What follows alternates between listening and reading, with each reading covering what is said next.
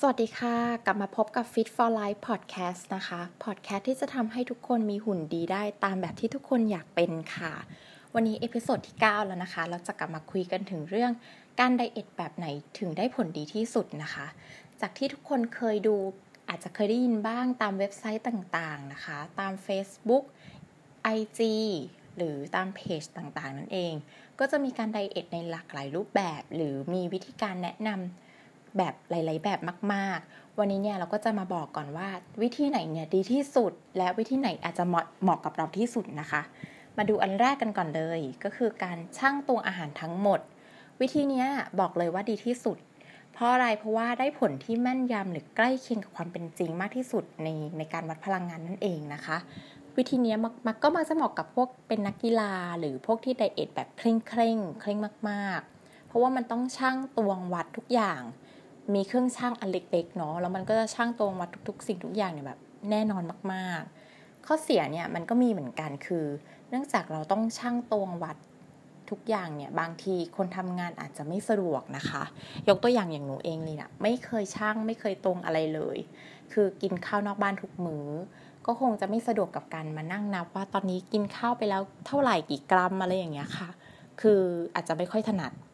อันที่สองคือการนับแคลอรี่นะคะอันนี้ก็อาจจะเริ่มใกล้ตัวขึ้นมาอีกนิดนึงอย่างบางคนเนี่ยแม้ถ้าทานข้าวนอกบ้านแต่ถ้าเกิดเป็นทานร้านสะดวกซื้อ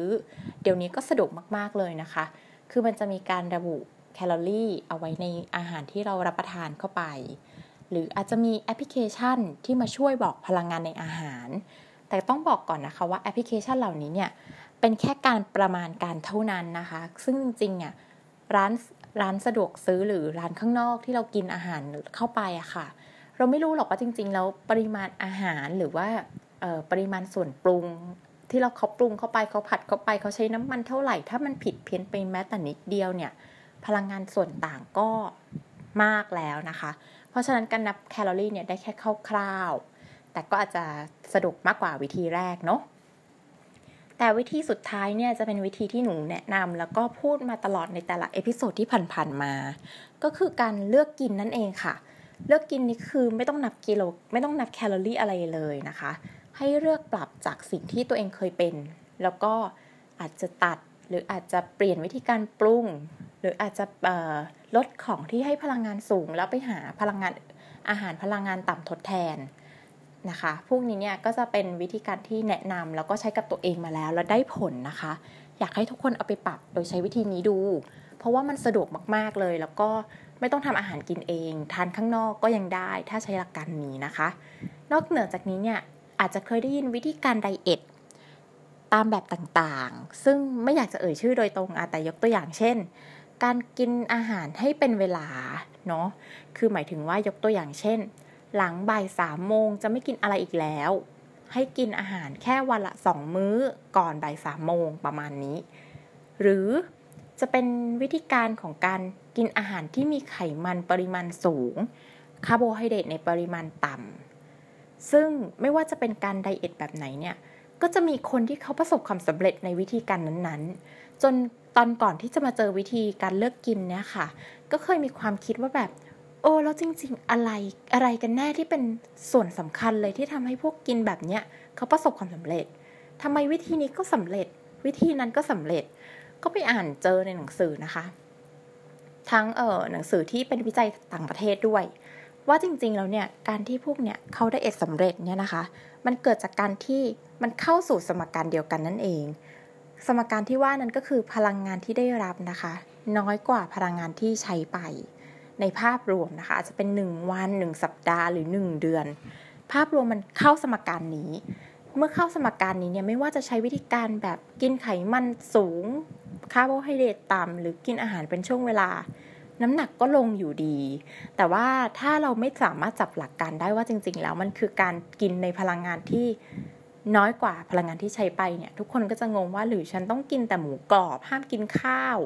หรือแบบห้ามกินข้าวหลังหกโมงเย็นนะคะทุกคนก็จะเริ่มเข้าใจแล้วว่าจริงๆแล้วเหล่านี้เนี่ยไม่ได้มีผลอะไรขนาดนั้นนะคะตราบใดที่เรายังสามารถทำให้พลังงานติดลบได้นั่นเองเนาะทีนี้เราเคยมาพูดในเอพิโซดก่อนๆละว่าเวลาเราควบคุมหรือปรับเปลี่ยนอาหารในช่วงไดเอทเนี่ย การควบคุมพลังงานหลับเข้าเนี่ยเราจะมีพูดในเอพิโซดที่แล้วก็มีนะคะปรับยังไงมีเช็คลิสต์ให้ดูว่าถ้าจะปรับพลังงานที่ได้รับเข้าไปเริ่มอะไรก่อนดีเพื่อให้ไม่ทรมานร่างกายแล้วก็ให้การไดเอทเนี่ยเป็นไปได้อย่างยั่งยืนเอพิโซดนี้เนี่ยเราจะเริ่มพูดถึงพลังงานที่เราใช้ไปบ้างนะคะว่าถ้าพลังงานที่เราใช้ไปเนี่ยอยากจะใช้ให้เพิ่มขึ้นสมมุติเราคุมอาหารที่เราได้รับเนี่ยค่อนข้างดีแล้วแต่ก็รู้สึกว่ายังไม่พอใจอยากจะให้น้ำหนักเนี่ยมันลดลดในอัตราที่สูงขึ้นเนี่ยแล้วก็จะเพิ่มพลังงานที่เราใช้ไปด้วยนะคะจากการทำอะไรได้บ้างเนี่ยแล้วแต่แต่ละคนเลยบางคนบอกว่าชอบวิ่งก็อาจจะไปวิ่งก็ได้ชอบคาร์ดิโอก็อาจจะคาร์ดิโอก็ได้หรือชอบเข้าคลาสโยคะหรือชอบทำอะไรก็แล้วแต่แล้วแต่แต่ละคนความชอบของแต่ละคนเลยนะคะแต่วันนี้เนี่ยจะยกตัวอย่างสิ่งที่ทุกคนทำกันเยอะที่สุดแล้วก็เรียกว่านิยมที่สุดนั่นเองนะคะของการใช้พลังงานออกไปนั่นก็คือการคาร์ดิโอนั่นเองค่ะต้องบอกก่อนว่าบางคนก็บอกว่าเออคาร์ดิโอยังไงดีถึงจะให้ประสิทธิภาพเนี่ยการลดน้ำหนักสูงสุดจริงๆแล้วเนี่ยก็คือมีวิจัยเหมือนกันนะคะที่ต่างประเทศเขาก็มีวิจัยแล้วเขาก็เคยบอกว่าการคาร์ดิโอที่ดีที่สุดและเหมาะกับการเผาผลาญไขมันนำเอาไขมันเก่าออกไปใช้เนี่ยคือการทำให้หัวใจอัตราการเต้นของหัวใจอย่างต่อเนื่องซึ่งควรต้องทำอย่างน้อยสี่สิบห้านาทีนะคะผลคือร่างกายเนี่ยจะมีการนำไขมันที่สะสมมาใช้งาน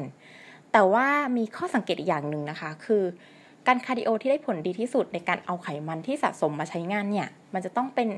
คาร์ดิโอที่ทำให้อัตราการเต้นของหัวใจนะคะอยู่ที่ประมาณ เจ็ดสิบถึงแปดสิบเปอร์เซ็นต์ ของอัตราการเต้นสูงสุดนั่นเองมันฟังแล้วดูซับซ้อนเหมือนกันเนาะแต่ว่าจริงๆแล้วเนี่ยมันก็ไม่ได้ยากอะไรคือจริงๆหลักการง่ายๆคือเอาสองร้อยยี่สิบลบด้วยอายุนะคะแล้วก็ลองคูณแบบง่ายๆเลย เจ็ดสิบเปอร์เซ็นต์ แล้วก็ยกตัวอย่างสมมติอายุสามสิบ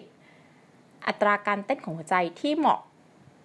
สำหรับการคาร์ดิโอแล้วแล้วเราจะเอาร่างกายเนี่ยจะเอาไขมันมาใช้ได้ดีที่สุดเนี่ยจะอยู่ที่ประมาณหนึ่งร้อยสามสิบสามครั้งต่อ นาทีนั่นเองค่ะเนาะส่วนใครที่ไม่มีที่วัดอัตราการเต้นของหัวใจเราจะทำยังไงล่ะเพราะอย่างหนูเนี่ยบอกเลยว่าไม่ได้ใส่แบบเครื่องมืออะไรที่มันจะวัดอัตราการเต้นของหัวใจได้ขนาดนั้นเพราะบางทีเราก็ใช้วิธีการเดินกลับบ้านอะไรอย่างเงี้ยค่ะก็สังเกตง่ายๆเลยคือเวลาเราคาร์ดิโอเนี่ยเรายังต้องสามารถพูดคุยกับเพื่อนได้โดยที่เราเหนื่อยนิดๆคือต้องแบบไม่ใช่เหนื่อยหอบจนพูดไม่ได้อะค่ะคือมันจะต้องแค่แบบยังพูดได้ยังคุยได้คุยรู้เรื่องแต่ว่าเริ่มมีอาการเหนื่อยนิดๆนั่นเองนะคะถ้าเกิดสมมติว่าเราเหนื่อยมากจนพูดไม่ได้อันนี้แปลว่าอัตราการเต้นหัวใจเนี่ยค่อนข้างสูงแล้วซึ่งพอถึงจุดๆนั้นเนี่ยร่างกายจะเริ่มเอากล้ามเนื้อมาเผาผลาญเริ่มเอาคาร์โบไฮเดรตมาเริ่มเผาผลาญแล้วนะคะทีนี้เนี่ยก็แปลว่าอัตราการเต้นหัวใจเราเร็วเกินไปนั่นเองค่ะเราก็เริ่มพอเห็นภาพแล้วนะคะในอีพิโซดก่อนๆเนี่ยเราก็จะพูดถึงวิธีการตัดวิธีการปรับวิธีการลดพลังงานที่เราได้รับเข้าไปจากการทานอาหารนั่นเองหรือดื่มเครื่องดื่มนะคะในอีพิโซดนี้เนี่ยก็จะเน้นไปในแง่ของหลักการมากกว่านะคะว่าวิธีการไดเอทแบบไหนก็ตามที่เข้าสู่หลักการที่ว่าพลังงานที่ใช้ไปมากกว่าพลังงานอาหารที่ได้รับเข้ามาอันนั้นถือว่าเป็นการแคลอรี่เดฟฟิซิตและได้ผลทางการไดเอทคือน้ำหนักลงหรือสัดส่วนเปลี่ยนแปลงแน่นอนไม่ว่าจะเป็นวิธีกินไขมันคาร์บต่ำหรือไม่ทานอาหารหลังช่วงเวลาใดเวลาหนึ่งนะคะที่สำคัญก็คือถ้าใครที่ชอบคาร์ดิโอเนี่ยแล้วอยากจะให้ได้ประสิทธิภาพสูงสุดเนี่ยอัตราการเต้นหัวใจก็อย่างที่บอกไปเมื่อกี้เลยนะคะควรจะอยู่ที่ เจ็ดสิบถึงแปดสิบเปอร์เซ็นต์ ของอัตราการเต้นสูงสุดนั่นเองค่ะคงจะเห็นภาพกันแล้วนะคะ